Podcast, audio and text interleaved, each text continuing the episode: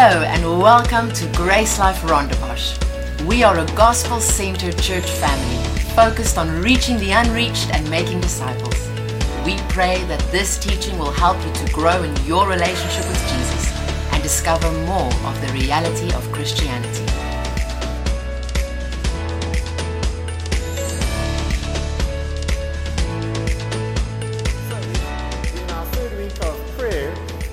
Uh, one of the things that I've said is that we need to pray with the right understanding of what prayer is, what's our purpose of prayer.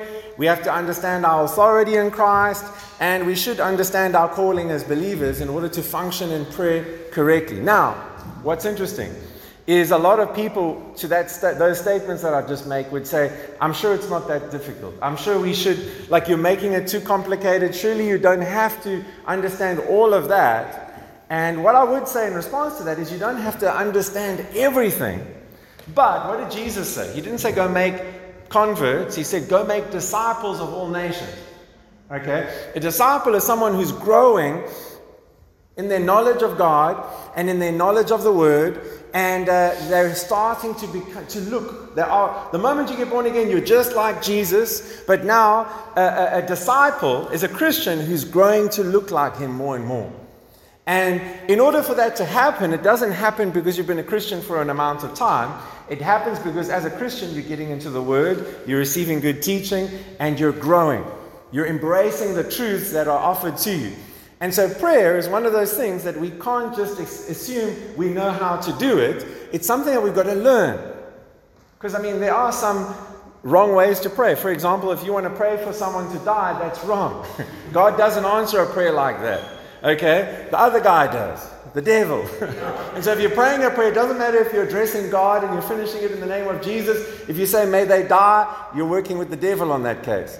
And so there are some stupid prayers that we could pray and people do pray, but that's one of the very extreme examples, maybe, of what we need to, uh, uh, why we need to learn, why we need to grow in our understanding of uh, all these things. So, you know, for us to be able to be effective in prayer, we must have the right foundation. Okay, by understanding, like I said, our relationship with God. Last week I mentioned this and I said, you know, relationship with God is the foundation for effective prayer. Um, and with that, understanding His true nature, and then the authority that we have, and that's something we spoke about last week.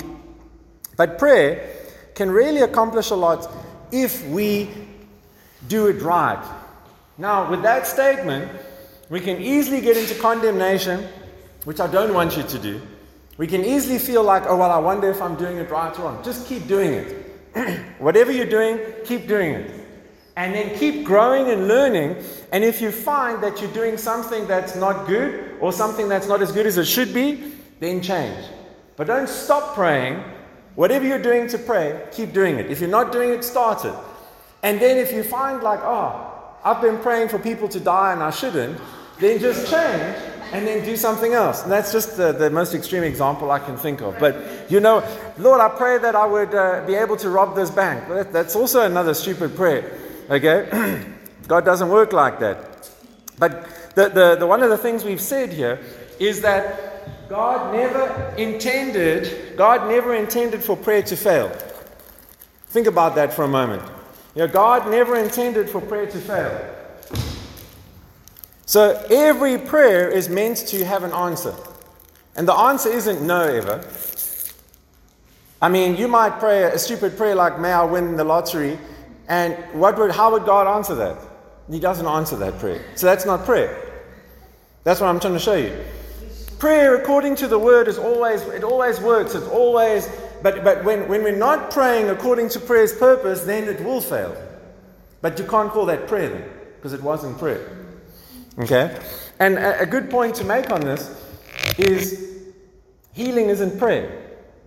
Healing and prayer, you don't pray for healing. So when we say that prayer always works, there, there, there's, a, there's a part that we need to understand that. Prayer is sometimes talking to God, it's sometimes asking, making requests. Yes, that's a very small part of prayer, which we'll talk about. But it's relationship. And then you could also call prayer operating in your authority to release healing or to speak healing or to, to, to, to work with God's power to perform miracles and things like that. But that's not so much a God, please heal so and so. That's not prayer. God, please heal me is not a prayer. God's power for healing, and this is a whole other topic, is placed in us as believers, and then we need to operate in that power. Okay, but that's an, a, another whole topic altogether. But there should never be prayer that goes unanswered. For example, a good prayer is Father, show me the way I should go. God, God, show me what direction I need to be in. And I'm not talking about you getting, get in your car now and you're going home. God knows you know the way home. So, so don't pray and ask Him that. Like He might prompt your heart and go, hey, go a different route. Don't get into fear about that. Just follow the prompting. Okay, he doesn't ever lead with fear. He's not going to tell you there's a major tragedy if you go that route. He won't he doesn't deal with you like that. The devil does that. He never leads in fear. But he might just prompt your heart. He, he doesn't care what you what clothes you're going to put on tomorrow morning, as long as you put some on. Okay?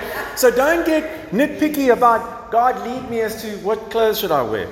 Okay? Well, I'm talking about Father, I've got big decisions to make. Should I take this job? Should I take that job? Should I live here? Should I live there? You know, things like that. Even with regards to uh, choosing a spouse and stuff, you know, things like that, we need to pray about them. Okay, don't over spiritualize it. That's another story, too. We need to pray about things like that. But here's the point God, you know, Jesus has provided everything that we need in redemption.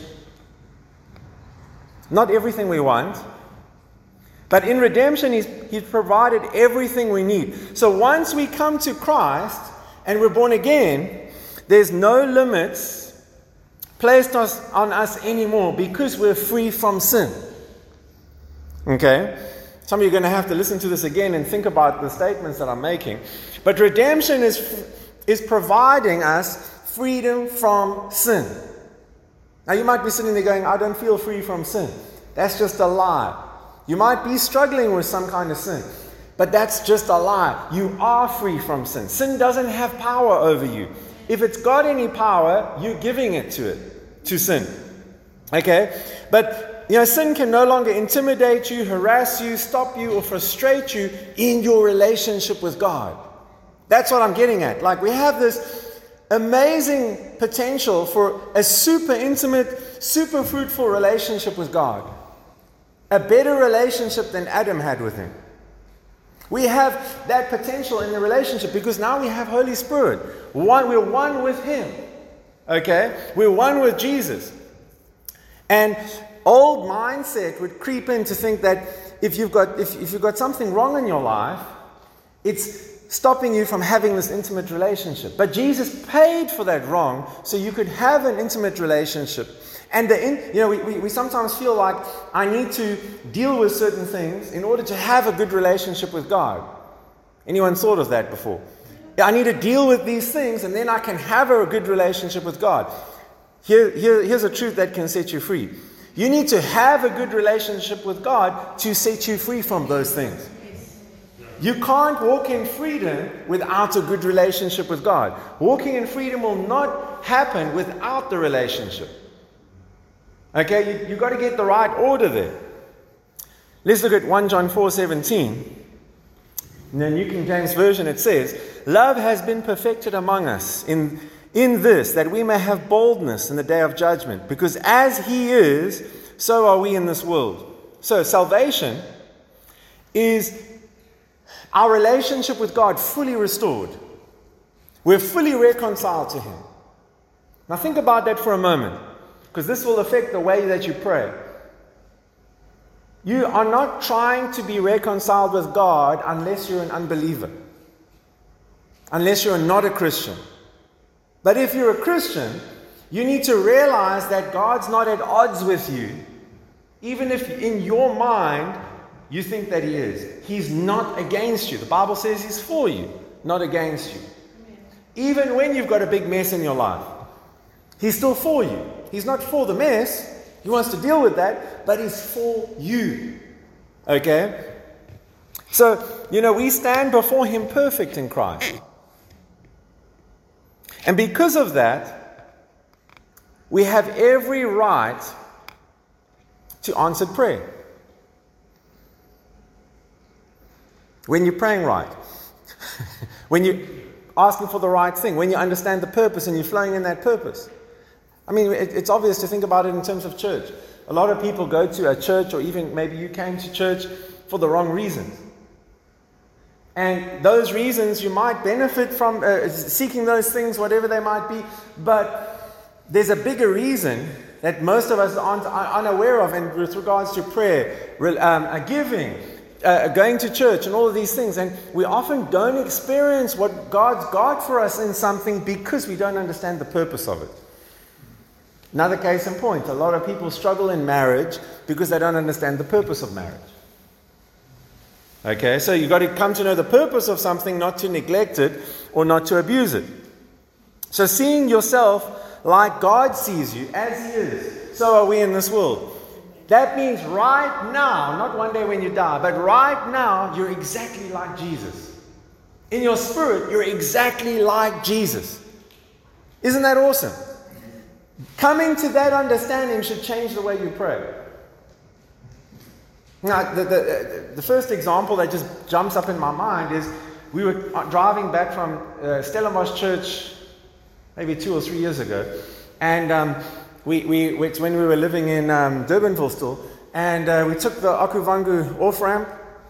And as we took the off ramp and we're getting to the traffic light on the off ramp, um, I can't remember which way was which, but um, someone didn't stop at, a traffic, at, at the traffic light and went and knocked the um, Mr. Delivery guy clean off of his motorcycle. And he, you know, flipped and went on the floor and had it, you know, kind of that kind of pose on the floor. And um, so we parked our car on the side, and, uh, you know, I didn't even have to think about it. Going to him and speaking life and praying automatically and things because this was something that I'm, I'm, meditating on continuously. As He is, so am I in this world. So I wasn't praying in a sense of talking to God, but I was praying in a sense of releasing authority or using my authority to release God's power in the situation. Okay, his shoes had been flung off, his helmet had been flung off, and he landed on the top. So it was pretty bad. And what, his friend was in a motorcycle just ahead of him, and bless his heart, he came and pulled him up straight away before I even got to him, when you should have obviously left him. And, uh, and this guy was completely out of it. His eyes were in the back of his head and all sorts of things. Like he was like, you know, not so good. But prayed for him, and then I, I, I was just speaking to him and ministering to him, and he came around completely. He came around completely. And then when the police came, I left, and I phoned Mr. Delivery to find out how he was and all this, and he was released from hospital the same day. So he was fine. And I don't know, you know, you don't know how bad it could have been. But it's like that's how God wants, one of the ways God wants to work through us. But it starts with seeing ourselves as God sees us because that's going to birth powerful prayer. Okay? Yeah, regarding needs, it's a prayer, it's not wrong to pray for needs. But it's not when we pray that God notices that we have a need. Think about that for a moment. I'm sure everyone in here has some kind of need, whether it's financial, emotional, I don't know what. you have some kind of need. And the amazing thing is, is when you started praying about it, it wasn't like God would, oh wow, you have that need. Like, it doesn't work like that. Our prayers do not inform God of anything. And yet, a lot of us pray as if our prayers are informing God. And if we realize that, we would spend less time talking about the problem and more time asking for a solution or speaking into the problem than we do. Because a lot of us would tend to pray about the problem and not ask, you know, draw wisdom from God for the problem or speak with authority into the situation. You know, God knows what we need ahead of time. Think about that. Think about this prayer doesn't move heaven. Heaven is there. But our prayers affect heaven, like I said last week. Okay? Prayer actually positions us to receive what God has provided. He's provided healing power in us, and so prayer can position our hearts to be able to receive or release that. Prayer positions us to be able to spend time be, being still and knowing that He is God so we can hear His voice and know what direction we should go in. Because, I mean, think about it. One word from God can change everything. Hearing from God and knowing, ah, I should do this or do that or whatever, with regards to your business, with regards to finances, uh, family, relationships, etc. Matthew chapter 6, verse 7 to 8. But when you pray, use not vain repetitions as the heathen do. I like how the King James uses that heathen. Yeah, that's why I put it in there. For they think that they shall be heard because of much speaking. But not ye therefore like unto them, for your Father knows what things you need you have need of before you ask him.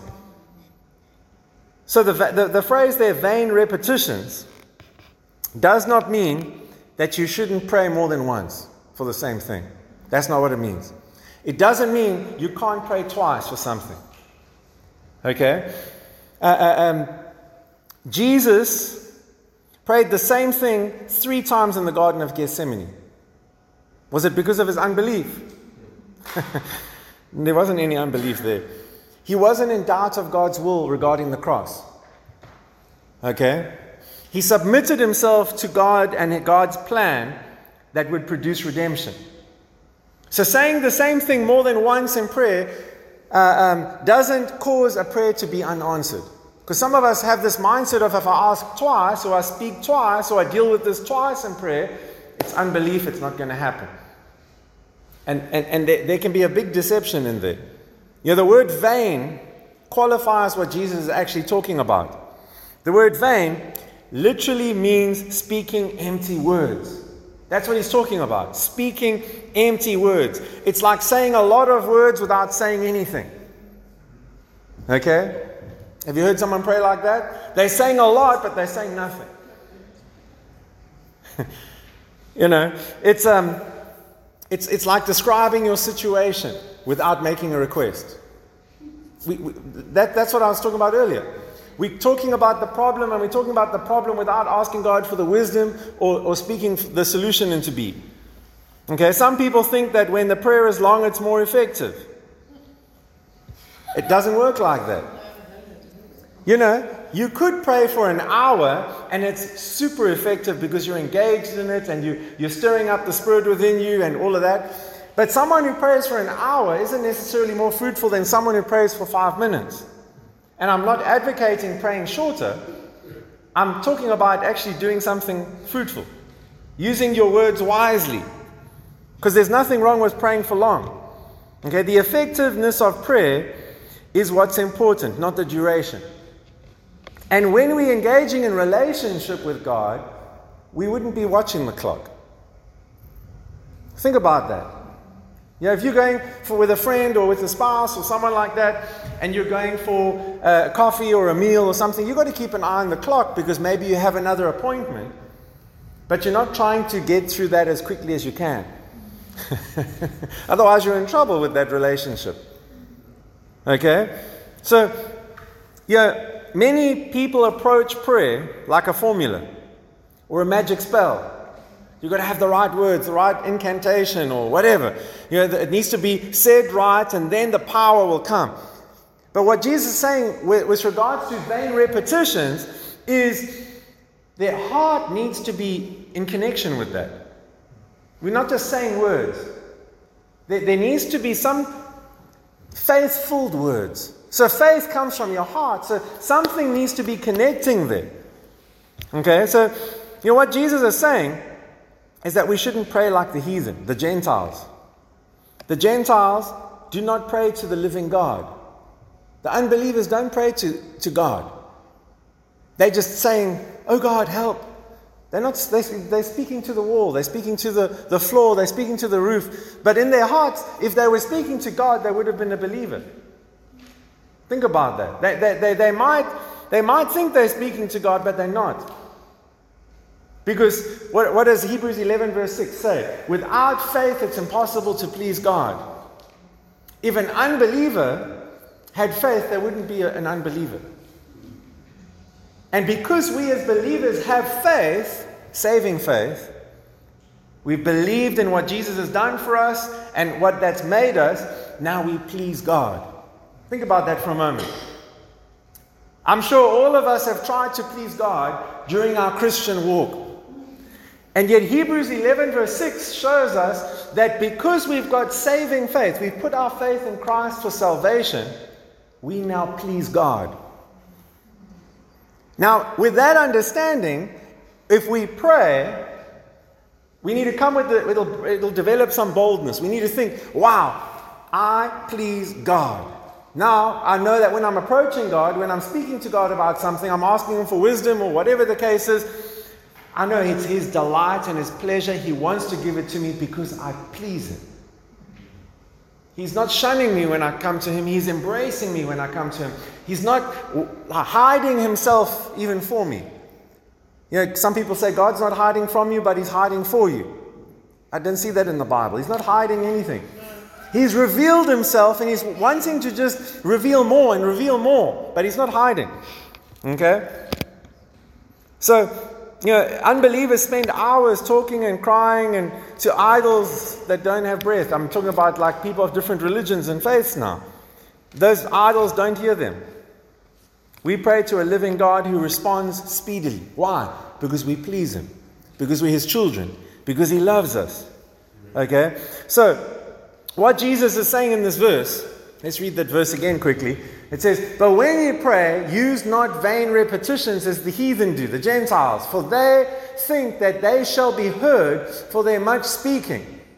You know, one of the, the, the, the, the vain repetitions that I've heard is when people are praying for other people and they're like, Jesus, Jesus, Jesus, Jesus, Jesus, Jesus. Imagine I come and talk to you.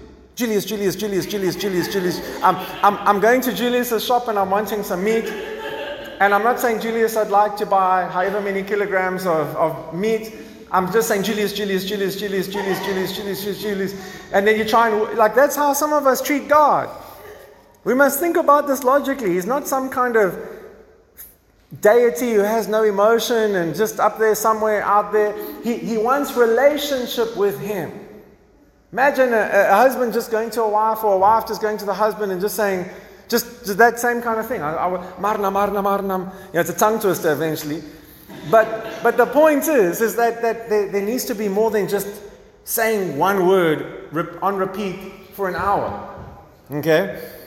The first time I heard someone praying like that, I, I was like, what on earth are you doing?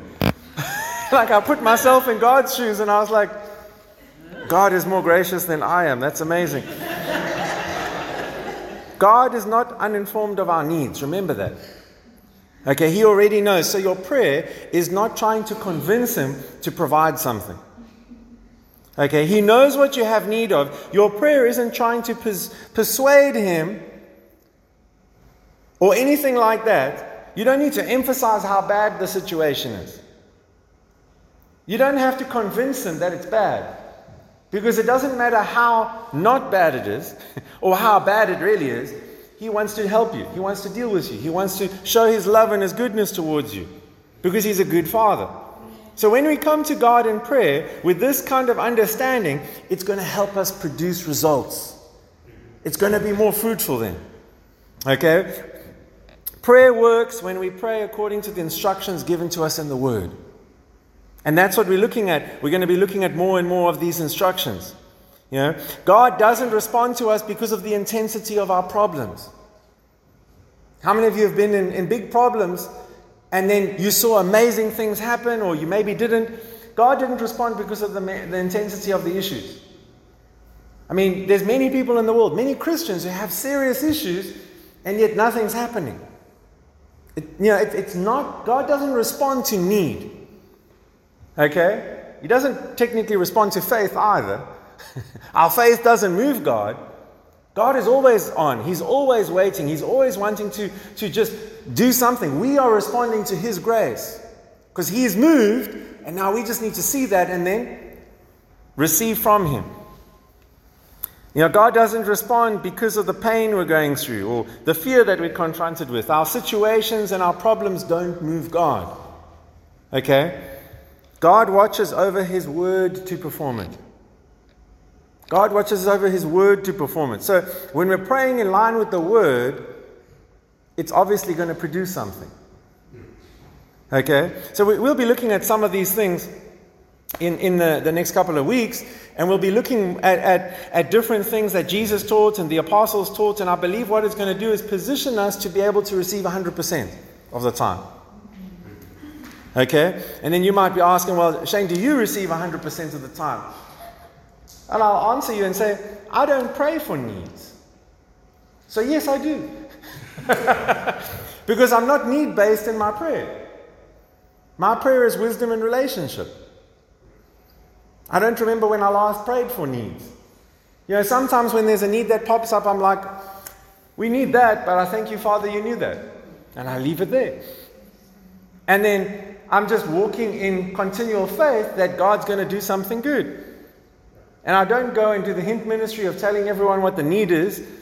I just trust God and it works out. I know it sounds easier than it is because it is easy. like I said last week, prayer is more of a relationship than a request. Prayer is about connecting with the Father, knowing His heart. It's relationship. Okay? The believer who prays just according to their needs, or just according to the, the, the, you might have all your needs met and you're just praying according to your desires. The, the believer who prays like that is immature and carnal, to put it gently. yeah, so, so this is a call to grow up in a sense of what are we praying for? Yeah, if you're at the place where, where you just want to pray according to your needs and just, you know, just, Lord, these are the desires of my heart, God loves you. God is gracious towards you. Keep going for it. But you know what? God delights in is when our we allow his desires to become our desires, and we're no longer praying according to what we desire, we're praying according to what he desires. You know what God desires? 1 Timothy 2, verse 4, I think it is. That all men be saved and come to a knowledge of the truth. Imagine if we take our agreement with God's desire and we're praying and living according to that, imagine the results and the fruitfulness that would come from that. Now, God wants to look after us. I'm not saying He doesn't, and He wants us to enjoy life and, and all of that. Praise God. But I'm just saying, we've got to kind of think about what is the, uh, uh, what is the predominant focus of our prayer time. Prayer, God intended prayer to be a means of communication and fellowship between Him and us. now look at this Luke chapter 6, verse 12 from the Amplified Classic. Now, in those days it occurred that Jesus went up to the mountain to pray and spent the whole night in prayer to God. And spent the whole night in prayer to God. Now, I remember years back in a, a church I was part of, we had a, I don't think it was an all night prayer meeting, but it was, um, I think we stopped at like 12 or something. So we went like from maybe 7 or something up until 12, and it really frustrated me because we, whilst we were praying, we could hear people in the town going out and having a, it was on a Friday night, people going out and having a great time and this and that, the next thing. And I was like, I, I understand, at, at that stage, not as much, but I understand the need for prayer and the importance of prayer. But it just felt like we were hiding from the world and just wanting to spend time with Jesus. That's what it felt like to me. That's not what we're talking about when we're talking about prayer. You know, Jesus, you know why I think he was praying at night? This is something I just thought of now. Do you know why Jesus was praying all night? Because that's when people were sleeping. That, that, he, he, you know, a lot of the time, I, I, think he was giving up his sleep to, to spend time in prayer so that when people were awake, he could minister to them. And yes, we should, we should sleep. He took naps. Okay, Martin's going to love that when she hears this. but the point is, is that, yeah, what do you think Jesus was doing all night? while he was praying? What was he talking about? What was he what was the aim of his prayer? He couldn't have just been asking for stuff. I believe he was fellowshipping. We, I said this last week. We, we, I, I, trust we've all experienced something like this where you just forget about the time because you're talking to someone, a, a, someone you haven't seen in a long time or whatever, and you're like, all of a sudden, wow, it's two in the morning or it's three in the morning or whatever. We better get some sleep. Yeah, because whatever. And it's like that's the kind of fellowship God wants us to enjoy with Him. That's the kind of fellowship He wants to enjoy with us. Okay, there was Nothing that Jesus needed to pray about. Okay? So, yes, we, we make our requests known unto God. But the greater purpose of prayer is our relationship with Him.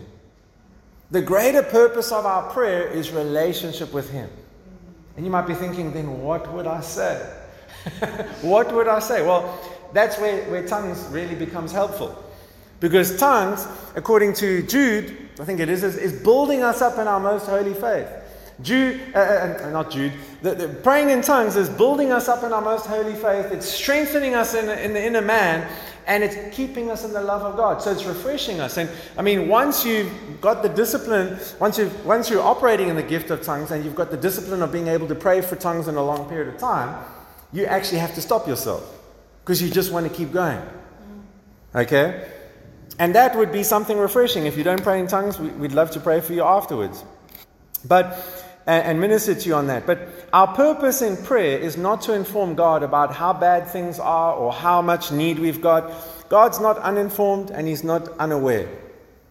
Okay? God knows everything before we bring it up. He, you know, so, so what's the point of praying then? Relationship. Relationship. Why do we need to pray and make requests known to Him? Because that's part of prayer. Well, what we said last week about authority is important. Our in by us praying about needs, praying into a situation, we're inviting God to get involved. Otherwise, he doesn't have the right to get involved. Because he's not sovereignly in, in charge of everything. He's sovereign, but he's not in charge of everything. Otherwise, he's doing a bad job. But there's a lot of mess in the world and maybe in your life because of decisions you've made or decisions other people have made that affected you. And so now we God's got a perfect plan for your life, a perfect plan for everything that's happening. Us going, God, please intervene. God, please help. God, I invite you to, to lead me how to deal with this situation or whatever the case is. That prayer opens the door for God to come and now do something and he's been waiting to be able to do that. Okay, because remember, man has authority on earth, and God doesn't get involved in the earth without our praying or our invitation, our inviting him to get involved.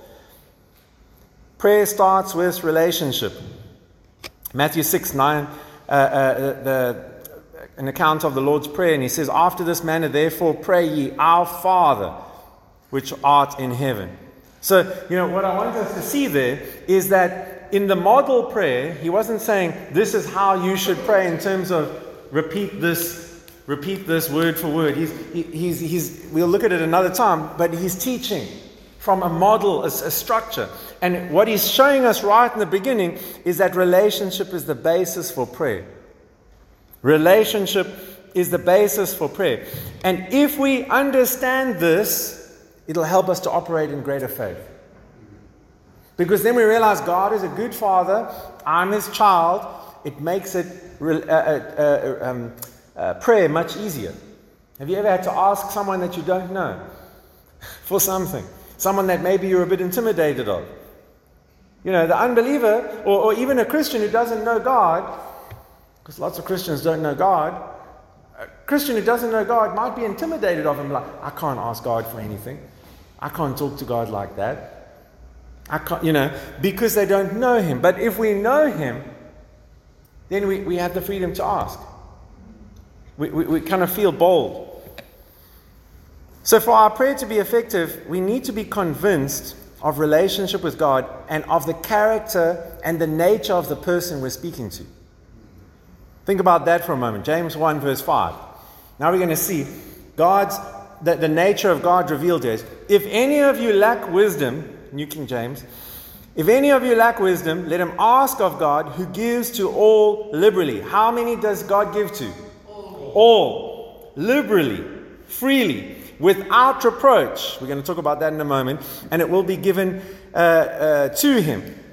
The New Living puts it like this If you need wisdom, ask our generous God and he will give it to you. He will not rebuke you for asking. Okay? Most pickles that we get ourselves into, most jams that we find ourselves in, Okay, most negative situations, it's because of bad decisions. Most of them, not all. Okay? It was either our bad decision or someone else's bad decision that affected us. Most of the time. You know what this is showing us? Is that in all those situations, we probably need wisdom. So that should be the primary thing we're, asked, we're praying about in any situation. Is God, I need your wisdom for the situation. And this is what this is really awesome. It says, "Let him ask of God who gives to all liberally." This statement is describing God's nature. This statement is describing God's nature. He is the giving God. He is the generous God. So that's that's how the, the, the, in the Greek it's trying to bring across this idea of God is generous always. He's the giving God. So that, I, I like how the New Living puts it there. Because it doesn't just say, let him ask of God who gives to all liberally. It says, ask our generous God. So it's putting generous and God together. God is never not generous. So when we approach prayer from that position of God is generous, faith rises, boldness comes. Okay? So he is the generous God. You know why? Because before you ask, he's already provided. The wisdom isn't manufactured out of thin air when you need wisdom. It's, it's there, it's waiting for you. The grace that you need is waiting for you. The answer that you need is waiting for you. Okay? Then there's that, that, that phrase, without reproach. Uh, in the, the King James, and without reproach. Without reproach means he doesn't find fault with you. This is something, if we get our hearts invested in this, and this becomes our, established in our hearts, this will help us to pray with confidence. To, to have relationship with God with confidence, because this is very important. This is very, very important. God is not a fault finding God. Most of us feel like He is. Like He's got this list of things that you need to deal with in your life. And some of us pray like that God, Show me the things that, that you want me to deal with in my life. Show me what's wrong. He doesn't answer those prayers. I believe He wants us to improve, and there's things that maybe you need to deal with and whatever. But the way He deals with things is different than the way we would deal with things. And that's a topic for another day.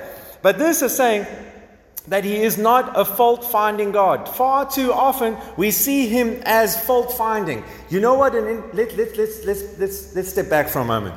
What is one of the indicators that we see God as fault finding? It's a guilty conscience. It's feeling condemned. It's feeling shame, especially when we pray. If you pray and all of a sudden the first things that, you, you pray about are, God, I'm so sorry. I, I, messed up again, or I did this, or I know I'm not doing as, as well as I should. Or if, if that's where you gravitate to as soon as you start worshiping, your heart is wrong. Your view of God is wrong. You don't see God as the no fault finding God. A guilty conscience is an indicator of self focus, not God focus.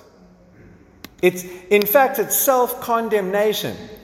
And when we are more focused on ourselves and our um, shortcomings, we are disqualifying ourselves from receiving anything. And we should not disqualify ourselves because God has qualified us to receive. So look at Luke chapter 11, verse 5 to 10. It says, from the New King James, And he said to them, Which of you shall have a friend, and go to him at midnight? and say to him, Friend, lend me three loaves, for a friend of mine has come on, this, uh, on um, his journey, and I have nothing to set before him. Now think about this, and you're maybe, maybe uh, let's assume all of us are sleeping at midnight, okay? Pretend if you don't sleep at midnight, let's pretend that you're sleeping at midnight as well. Even if you're awake at midnight, you probably don't want to be bugged at midnight, right? You don't want, to, you don't, you, you don't want someone to, to come and just knock on your door and say, hey, can I please, anything. you know. But think about it in terms of, let's say you're a good person, okay? Pretend for a moment that you're a good person. And let's pretend that you're also a good friend. If someone, a friend of yours that you love and that you care for, knocks on your door at midnight and says, I really need something because a friend of mine's just arrived from Pofadder. And, you know, they, they need, like, I need to feed them something, and, you know, the, the, the, the shop is closed, I don't have anything. Do you have anything? You know, if you're really a good friend, you're going to want to help. You're going to do something. I know some people who wouldn't do something, they'd be like, What are you doing? But that's not true love, then. That's self centeredness. But if we're selfless in that situation, we're going to do something, right? So, verse 7 and he will answer from within. Now, this is the friend inside. The friend will answer from within and say, Do not trouble me. The door is now shut, and my children are in bed with me. I cannot rise and give to you. Now, that's not a good friend. How many of you want a friend like that? we don't want a friend like that. You know, the, the Passion puts it like this Why are you bothering me? The door is locked and my family and I are all in bed. Do you expect me to get up and give you our food? That's self centeredness. Look at verse 8 in the New King James. It says, I say to you, though he will not rise and give to him because he is his friend, yet because of his persistence, he will rise and give as many as he needs. Okay, the Passion, which isn't up there, says, I tell you, because of your shameless persistence, even though it's the middle of the night, your friend will get up out of his bed and give you all that you need. So, why, what they are saying, why would, you, why would your friend give to you if you woke them up? Because you were persistent. Okay, that's what they're saying. It's like, now, now we've established that this is a bad friend, right? Now, what moves the bad friend to give? Persistence. Let me ask you a question Is God a bad friend? Oh, wow. You know how many people teach this and say we need to bombard the gates of heaven, we need to be persistent, and then God will provide. We've made bracelets of it. Push. Pray until something happens. Okay, verse 9.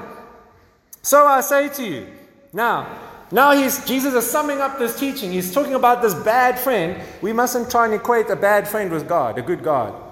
Don't equate a bad, don't relate them to each other. They're not anywhere together. We'll talk about parables maybe next week. And I'll pull that rug out from under you. Verse 9 So I say to you, now Jesus is wrapping it up ask, and it will be given unto you. Seek, and you will find. Knock, and it will be opened unto you. For everyone who asks receives, and he who seeks finds, and to him who knocks it will be open. Now, if you've got a different translation that you've read from, many of the translations get it very wrong here. I looked at a couple, and I didn't want to use King James because sometimes it's a bit difficult, but it, it, the King James brings across what the New King James here is bringing across. Many other translations say, So I say, ask and keep asking. Because they're trying to bring in the persistence part of it. Because the translators of the, the, the, that specific translation are putting their theology and their doctrine into the Bible there. And so they're messing it up for us. And we get this impression that God is an unjust friend, or an, uh, um, what is it, an unkind friend, who is waiting for us to bother him until he does something about it. And, and so then they put in the text there in verse 9 ask and keep on asking. You know, I checked it out in the Greek, and it doesn't bring that across. The only reason they bring it out is because of the, the, the, the misunderstanding that God is like this, this bad friend. But God is not a bad friend. Amen? Amen? He's a good friend. And so in this teaching, Jesus is showing us that prayers are based on relationship. And look at the verse 9 there, or verse uh, 10 and 9. Prayers are always answered. Because ask and you shall receive. Seek, you shall find. Knock and the door shall be opened unto you. Okay? In this case, it's a friend that comes to a friend at midnight because he needed some food for his guests and had nothing to offer. A true friend would have risen and given what was needed because of their friendship. But in this case, the friend didn't want to act because of friendship. He acted because of persistence. Okay? The man was not ashamed to go to his friend at midnight. Think about that. The man wasn't ashamed to go to his friend at midnight and ask for help, but the unkind friend wasn't bothered. he didn't respond because he was self centered. Verse 8 there, in the, the, the, the, the next slide. I tell you, because of your shameless persistence, even though it's the middle of the night, your friend will get up out of his bed and give you all that you need. Now, Jesus is teaching that if this bad friend failed to give on the basis of friendship, because he was shamelessly persistent, he would rise up and give him as much as he needed. He's showing us, firstly, that the friend wasn't ashamed and persisted, but we shouldn't take this now. And uh, firstly, let me say there should never be shame in prayer. But secondly, we can't say God's this bad friend. Okay? God isn't like the friend who failed to honor the relationship. God will always honor the relationship that He has with you. And the, uh, the relationship that He has with you is friend, is child. Okay? Think about it, and it's not on the screen, but Matthew chapter 6, verse 25. It says, Don't worry about your life what you will eat or drink, or about your body, what you will wear. Is not life more important than food, and the body more important than clothes? Look at the birds of the air. They do not sow, nor reap, nor store away in barns, and yet your heavenly Father provides for them. How much more valuable are you? So it's saying that He provides for the birds and He created them. He's their creator. He provides for you based on your sonship because you're his child.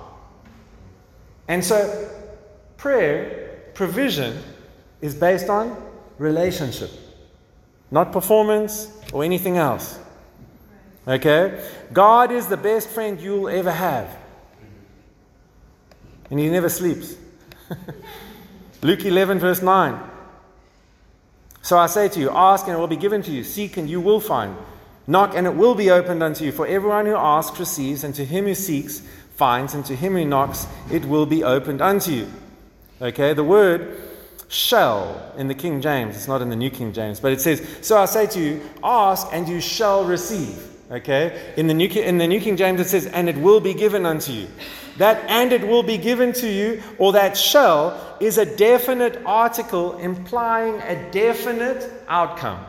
So it's like this is most certainly going to happen. That's what it's saying. Okay? Remember, God is not like the friend who failed to honor the relationship. When we ask Him, we receive.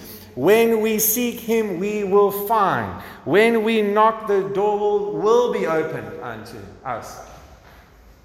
Now, you can't just take whatever your heart thinks about or desires and put it into this and say it's going to work. God, I want a Ferrari. We're not talking about that.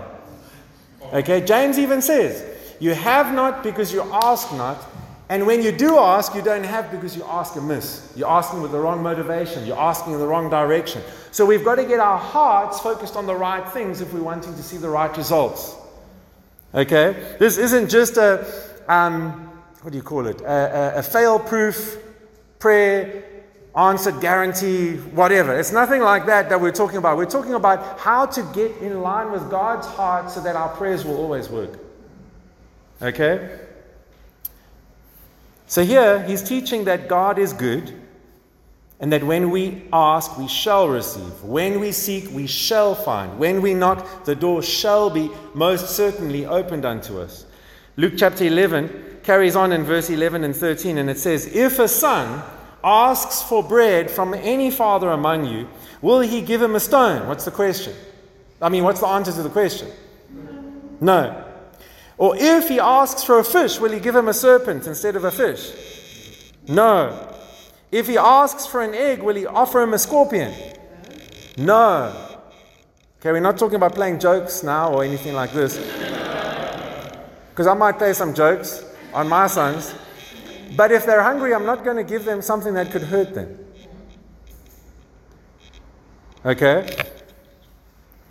Verse 13. If you then, being evil, knowing how to give, you being evil compared to your, your good heavenly Father, You're not, he's not saying you are evil. He's saying you evil compared to your good heavenly Father. He's trying to show you how much gooder God is than you.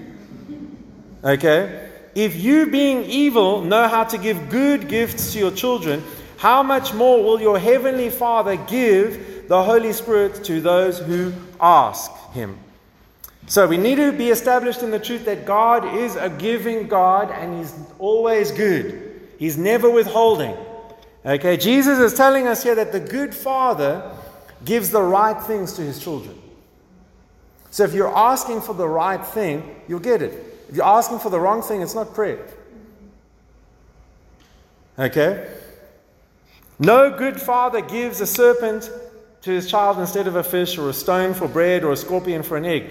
Jesus here is emphasizing that, that, that like I said, the, the, the earthly father is not as good as the good, good, good heavenly father by calling the earthly father evil.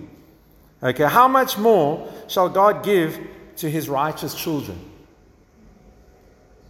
So Jesus isn't teaching on pray until something happens. He's not saying persist, and it's not wrong to pray twice. That's not bombarding the gates of heaven. Many people have this impression of I'm, I'm shaking God's throne to try and get him to move. It's not, not that. God is not sleeping. God is not needing to be woken up by us and shouting and all of that stuff. We need to be convinced of the goodness of God. We need to be convinced of God not withholding from us. We need to be convinced that God is wanting to move in our lives more than we want Him to move in our lives. And when we are convinced of that, we're not going to beg. We're not going to plead. We're not going to be like, oh God, please, I promise I'll do this and I promise I'll do that. That's the prayer of an unbeliever. That's a prayer of a believer who doesn't know the nature and goodness of God. That's not, the, that's not a prayer of faith. A prayer of faith number one, is confident in the goodness of God. A prayer is uh, uh, uh, the prayer of faith is confident in the nature of God, that He's a generous God.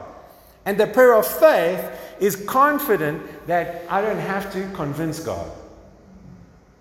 Sometimes, I'm sure you've heard someone, not us, but you've heard someone trying to convince God in prayer.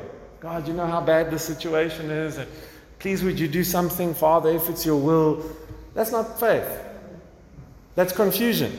And it comes from not knowing the word, not being established in the truth. Amen? So when we pray, it's important that we think about who we're praying to, we think about our words, and we realize, like, I can pray boldly and confidently because I know who I'm praying to. And I know his heart for me. Amen? So, Father, I just want to thank you right now for your goodness. And that we would just right now focus in on how much you love us, Father. That we would focus in on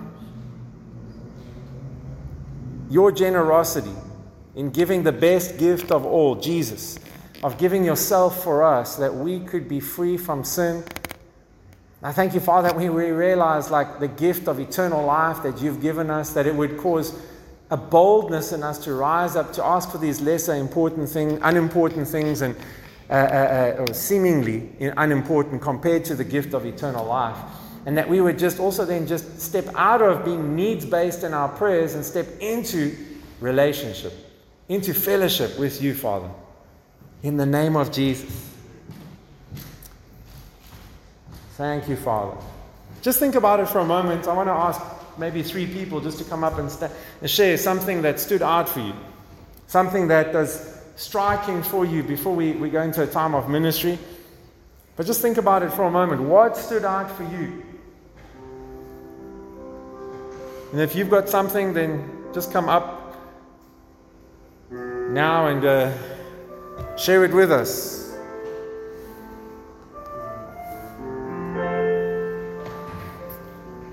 What blessed you? What stood out for you?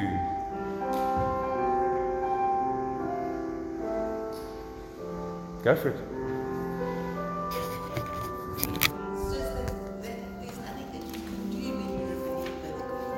God's grace is just always there for you. the cross can never go away. That's good. Sacrifice is always it's done. It's There's nothing more that needs to get done.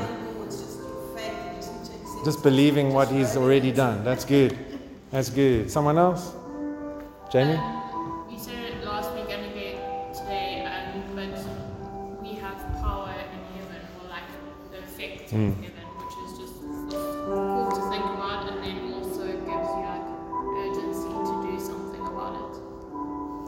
Good. Someone else? Last one? Go for it, Malcolm. Yeah, I just think for me what it is is like really uh, what is it? Sort of like this model bandit and just something like explore. Like use prayer is kind of like explore and we get and it's about relationship. That is the most important thing. That's what it about. It's about relationship. Not about I need this, I need this, I need this. It's good. It's not about, yeah, it's about relationship. A lot of people see God like a slot machine. It's like you're putting something in and you're pulling the lever and let's see what happens. And it's not like that. You know, God's not a machine. Um, you know, He's not an inanimate object that we need to put the right code in and then something happens. He's got a heart and He's compassionate towards us and He loves us. I mean, whatever problem you're going through whatever challenge you're facing, He's wanting to give you the wisdom and He's wanting to give, release the power or whatever it is that needs to happen more than you're wanting in that situation. I mean, that's really awesome. That's really awesome. A lot of the time, we just haven't asked for the wisdom. We haven't tapped into that power. We haven't spoken to the mountain, the problem, and, and trusted for things to change. So let's stand up together. Before we close, we just want to have a bit of a, a time of, of ministry. So just close your eyes and just pray. Pray in the Spirit if you pray in the Spirit, and just ask God to speak to you. I believe for, for some, God is um, even going to speak a word of direction to you personally. Don't expect it from the front, but I believe He's wanting to speak to you personally where you are.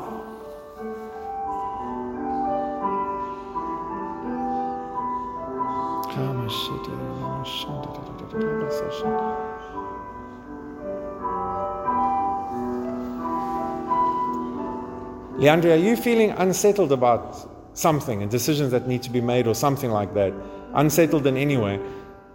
Is that a nod or a yes? Father, I just thank you right now that whatever Leandre is feeling unsettled about, I thank you that we can ask right now for the wisdom that she needs to make any decisions that she needs or, or just to be settled on the right thing. I just speak peace to your heart right now, Leandre, and I just declare you have got the wisdom of God in you because, like uh, the end of 1 Corinthians uh, 1 says, Christ has become your wisdom. So I thank you, Father, because she has Christ. I thank you that she's got the wisdom that she needs. And so, right now, in the name of Jesus, I thank you for fruitfulness in her mind to know what needs to happen, but I also thank you, Father, for peace in her heart. Like kind of feel like at times it's even been a bit of torment associated with that. And I just right now just speak a release over you from that torment and from that whatever that issue is, that there would be no torment associated with it anymore, but that there would just become a supernatural, overwhelming peace in the name of Jesus. Thank you, Father. I really also just felt like for, for us as a group, there's a number of people here who you, you're struggling with fear. And if that's you, just put, put up your hands in front of you as a way of receiving from God. Just put it up in front of you. It doesn't matter what the fear is, but I just feel like there's a number of people that fear is holding you back from, from faith.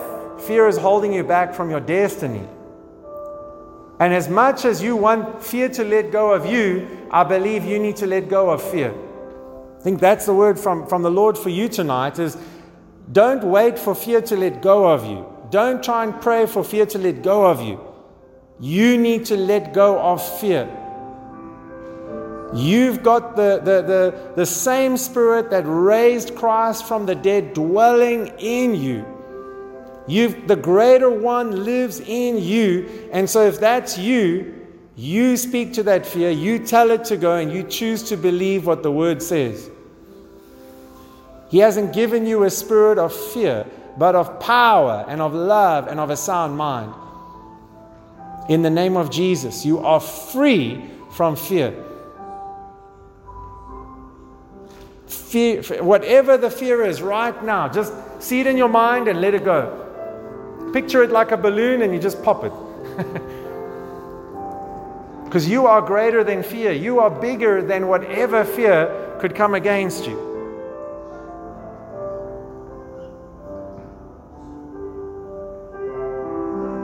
Thank you, Jesus. If anyone else has a word, you're welcome to come up. But while you're, you're, you're just processing that, for you, Anthea, I just felt like God just saying that He, yeah, you, you, you, you can hear His voice. And I believe you've been hearing His voice and you've been receiving words from Him and stuff. But I believe He's wanting you to step out in giving words to other people more. I just felt like Him just saying to you, like, hey, I've, I've, there's, there's a, a relationship that you've got with Him that is so special. And so uh, uh, uh, God's wanting to overflow in that and being fruitful towards those around you. And Anthony, I just feel like He's just saying, you know, I put words on your heart to unlock people's destinies, to unlock their miracles. You need to just, you don't have to do it from the pulpit always, but just gently just share what God's put on your heart with people. Don't hold back. And Father, I just thank you that she can hear your voice. She does know your voice. And I thank you that a boldness rises up from within her to be able to minister and share and love on people and encourage them more and more and more in the name of Jesus. I also feel God saying that as you do that, that gift is going to grow. The gift is going to grow. Thank you, Father.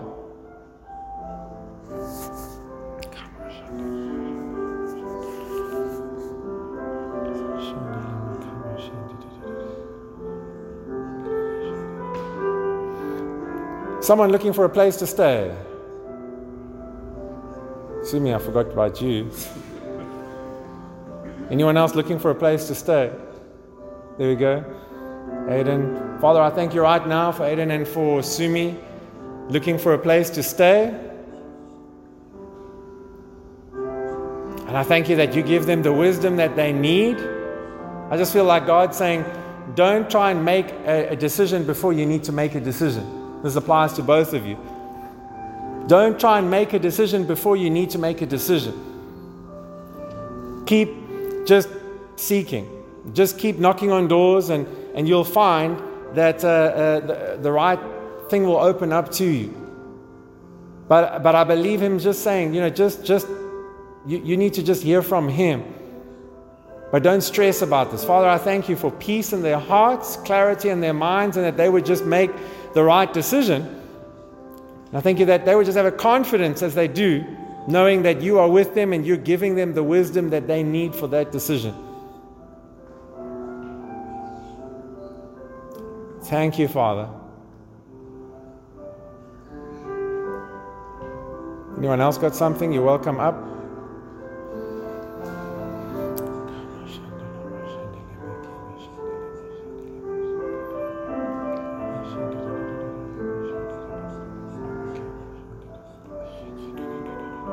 Thank you, Father.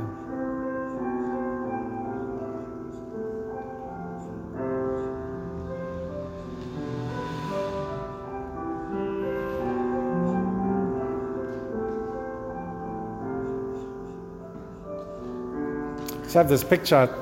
It will apply to many of us, but it's specifically for you, uh, Julius, and for Sean. And it's just this picture of an archer, you know, picking up the bow and, and having the arrow and just like pulling it back and just shooting. And I just feel like the Lord is specifically saying, like, you know, you're only as good at shooting as you, you know, the practice and the in investment that's gone into it is.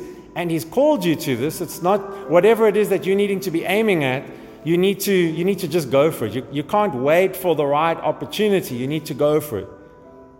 Pick up the bow, pick up the arrows, and, and go. You know, yes, you'll get better and better as you go with it. But whatever it is, I thank you, Father, that you give them the wisdom that they need in stepping out at the right times in whatever this gift is or whatever this thing is. And I thank you that they will see fruitfulness as they do. In Jesus' name. Thank you, Father.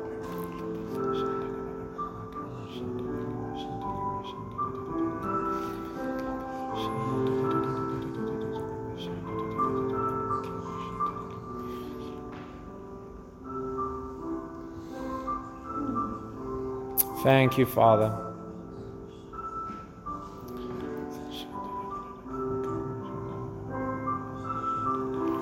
Know, in a situation like this, it's easy to kind of just listen to what's happening up at the front and, and not engage because uh, uh, uh, it's easier. But, you know, God is speaking to you.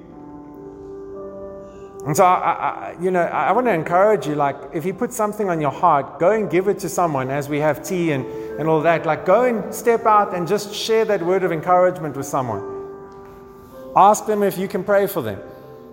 Don't hold back because God wants us as a body to minister to each other. He doesn't want us to hold back.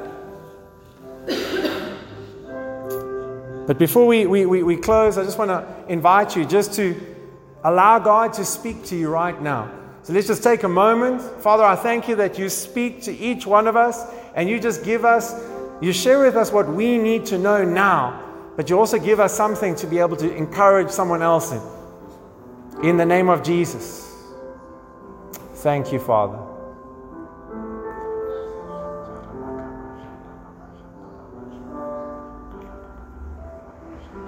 Thank you, Jesus.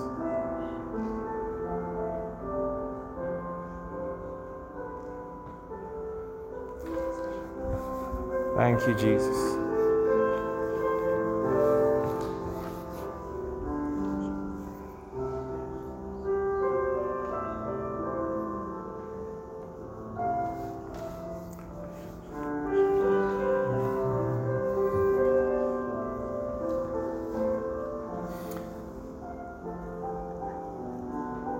Janesh, I don't know what exactly this means, but I just have a picture of a pencil and like it's, it's needing to get sharpened or it's, it's being put in the, the electric sharpener.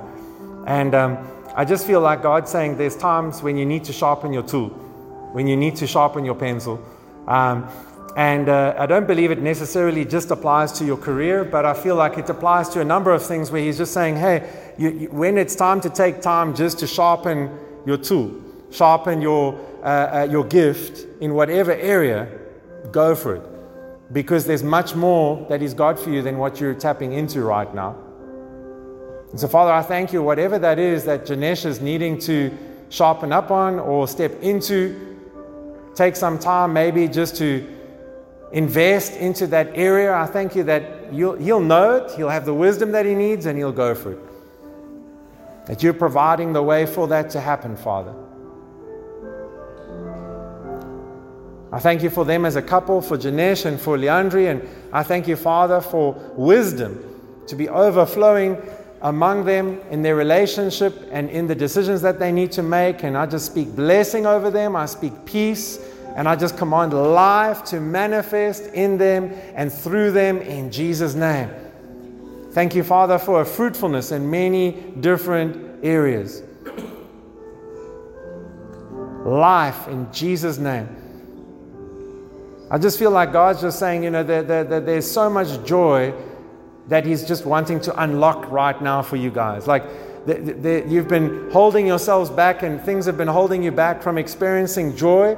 And I just feel like I'm saying, hey, there's more coming. There, you've experienced a little bit of joy maybe, but there's so much more joy coming.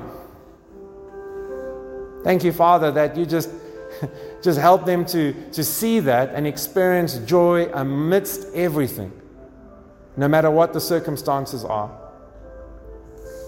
In Jesus' name, thank you, Father.